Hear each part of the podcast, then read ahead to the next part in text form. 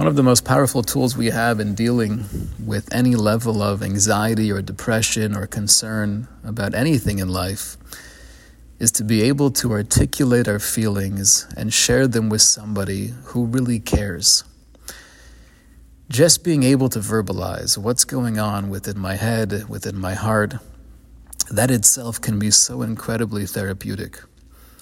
The Eish Kodesh in his diary, Tzav Ziruz, he quotes the Chazal that's based on the Pasuk in Mishlei, Daiga belev ish yasichenu lacherim. Chazal teach us that if I have daiga, if I'm anxious about something, yasichenu lacherim, tell somebody the way you feel. Share your hargasha. And the Eish Kodesh points out that although the person who's suffering, he has an Eitzah, right? Chazal give him the suggestion of speaking it out. But what's the person listening supposed to say? There we don't have any information. Clearly explains the Eish Kodesh. You don't have to have a magic formula. You don't have to be an expert in human psychology to know how to address every potential issue that plagues the, the person who's sharing their thoughts and feelings with you. But you do need to care and being able to listen, being able to sit there and just listen to what the person is sharing with you, that can be so healing and so helpful. The Eish Kodesh tells us that we all know if we're angry about something or disappointed, we have feelings of resentment, and we keep those feelings inside, never expressing them. Eventually, it will catch up with us. And one day, when we've had enough, all of those past issues will surface and I'll explode.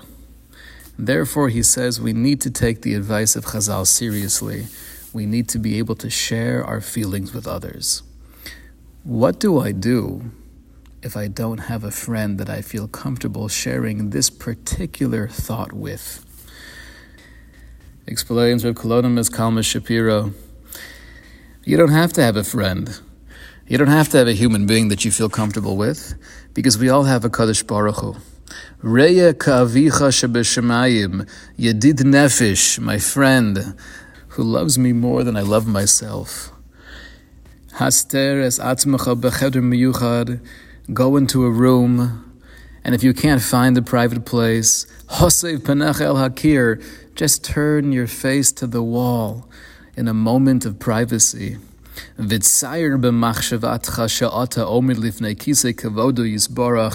envision that you are standing before the infinite Boreolam. And pour out your heart, through your speech and through your prayer. Kafisha ola alibcha, whatever comes to mind, it should be natural in any language.